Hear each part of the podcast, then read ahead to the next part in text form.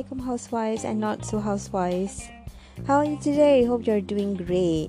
Okay, first of all, I want to say thank you sebab uh, korang follow through dengan episod nombor 2. Terima kasih banyak-banyak atas support yang diberikan.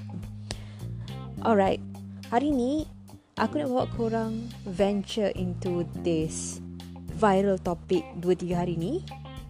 Seorang isteri menghantar suaminya pergi berkahwin dengan isteri muda. Ha, selalunya, mana ada isteri nak kongsi-kongsi betul tak? Ha, lagi terbang pinggan mangkuk ada daripada nak mengantar ke kahwin kan? Tapi, isteri ni sangat special sebab dia yang hantar suaminya kahwin. Dia yang siapkan suaminya. Hebat tak hebat? Ha, hebat tak hebat tu sebenarnya bergantung kepada angle mana kita tengok cerita ni. Hari tu aku ada terbaca ada satu posting daripada seorang wanita ni.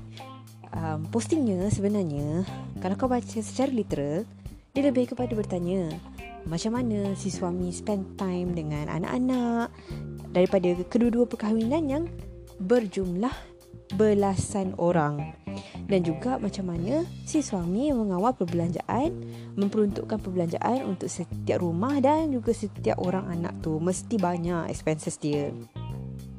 Itu secara literal. Tapi kalau kau tengok daripada angle yang berlainan sebenarnya soalan itu sangat sarkastik.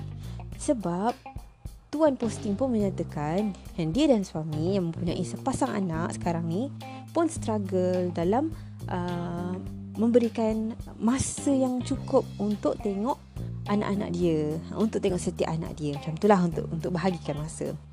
Uh, dan juga sama juga uh, dia kata macam dari segi kewangan pun uh, cukup-cukup. So macam mana si suami yang berkahwin lebih daripada satu ni boleh uh, sustain um, more than one family? Like that something like that. Netizen-netizen Malaysia ni biasalah dia akan ada dua side satu side yang positif, satu side yang sarkastik juga. Ha. Yang positif tu biasalah. Uh, kita janganlah mempersoalkan takdir Allah. Kita um, kena percaya bahawa apa yang Allah tentukan tu semua yang terbaik.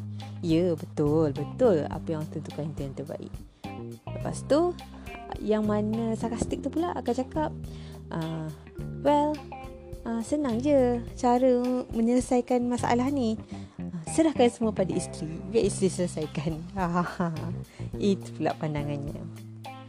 Tapi pandangan aku pula sebagai orang biasa yang tak pernah ada experience dalam poligami tak pernah ada orang terdekat yang berpoligami aku pandang ni daripada dua sudut juga sebenarnya. Yang pertama sebagai it's again it's again to the husband Okay, it's again the husband because he has a supporting wife and also he has a new wife. Siapa tak suka barang baru? Betul tak? Ha. Itu adalah keuntungan bagi suami dia. Tapi, kalau kita tengok dari sudut yang berbeza, ia juga adalah satu ujian untuk suami tu. Sama ada dia mampu ke tidak berlaku adil kepada isteri-isteri isterinya. Dan kita kena tahu juga Adil ni bukannya bermaksud Aku bagi kau Kereta BMW 1 Yang nombor 2 pun aku kena bagi BMW juga. No. Berlaku adil ialah apabila engkau meletakkan sesuatu pada tempatnya. Ha, Contohnya Isteri pertama suka kereta kancil. Kau belikan dia kereta kancil Dia akan sangat gembira. Isteri kedua suka kereta kereta apa? Myvi, ha, King of the Road. Kau bagi dia kereta Myvi. Dia akan sangat happy. Jadi sekarang engkau telah adil dalam membuat isteri-isteri kau gembira. Ha, betul tak? Ha, bukan semestinya semua benda kena sama. Itu maksud adil. Pendapat aku yang kedua ialah lelaki yang berkahwin ramai ni sebenarnya dia sangat tabah. Yelah, kau tengok. Nak jaga seorang pun susah. Kau tanya lelaki aku. Senang ke tak senang jaga aku yang seorang ni? Susah. Jadi untuk menjaga dua rumah yang berbeza, dua atau tiga lah, ha, sangat sukar. Jadi kita tengok dari sudut itu bahawa lelaki ini adalah lelaki yang dipilih Tuhan untuk memperisterikan lebih dari satu isteri dan membahagikan mereka insya-Allah insya-Allah bahagia. Kita doain baik-baik lah husnuzon. Kalau kita pandang dari sudut yang ketiga ini adalah um, joke sebenarnya antara aku dan kawan aku. Kawan aku cakap uh, sebenarnya isteri isteri yang membenarkan suami dia kahwin lain ni sebenarnya isteri tu dah malas nak layan suami dia. Sebenarnya bila aku fikir-fikir betul juga. Selama ni contoh ya, contoh uh, suami beri nafkah 500 sebulan untuk isteri pertama. Isteri pertama kena layan suami 7 hari seminggu. Uh, layan tu layan macam-macam. Zahir, batin, makan, pakai segala-galanya 7 hari seminggu. Bila ada isteri kedua, isteri pertama masih dapat nafkah 500 tapi tugas melayan suami hanya 4 hari seminggu. Ha, yang 3 hari lagi tu, kita tolak kepada isteri kedua. Dan selama 3 hari yang dia dekat rumah isteri kedua tu, kau boleh berjimba dengan kawan-kawan kau. Tak keuntung? Ha. Okay, sekarang ni aku tak nak cerita bab agama. Bukan aku, aku tak aku bukan seorang yang pakar dalam bab agama. Ini adalah pandangan logik seorang manusia. Okay? ha, Kau jangan nak kecam-kecam aku pula. Ha, Tak ada agama lah apalah. Ini adalah for fun. Kita chill-chill je cerita ni. Alright. Lepas tu keluar pula a few screenshots.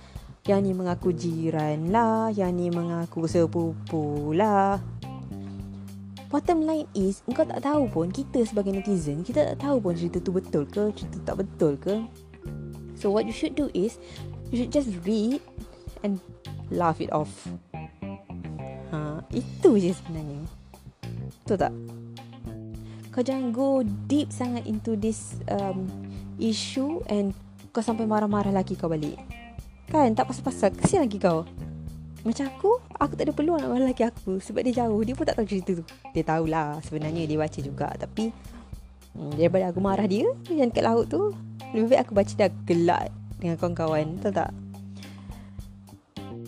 So bagi aku As a final thought Poligami ini bukan untuk semua orang Okay Jadi kau Pada pandangan aku sebagai seorang suami Kau perlu tahu Isteri kau mampu ke tak Untuk handle benda ni Dan engkau sendiri adakah engkau mampu Dari segala segi ha. Lepas tu bila kau dah evaluate your family Evaluate yourself Evaluate your financial Dan only kau boleh mencari seorang calon atau dua orang atau tiga orang lagi calon untuk menjadi isteri-isteri seterusnya. Itulah verdict aku yang terakhir. Okay? So, that's all. Kalau kau ada komen apa-apa, kalau kau ada feedback apa-apa, just let me know. Um, then, till next episode, have fun with your family, stay safe stay sane. Kalau boleh jangan cari isteri seterusnya tanpa pengetahuan isteri. And take care. Bye bye.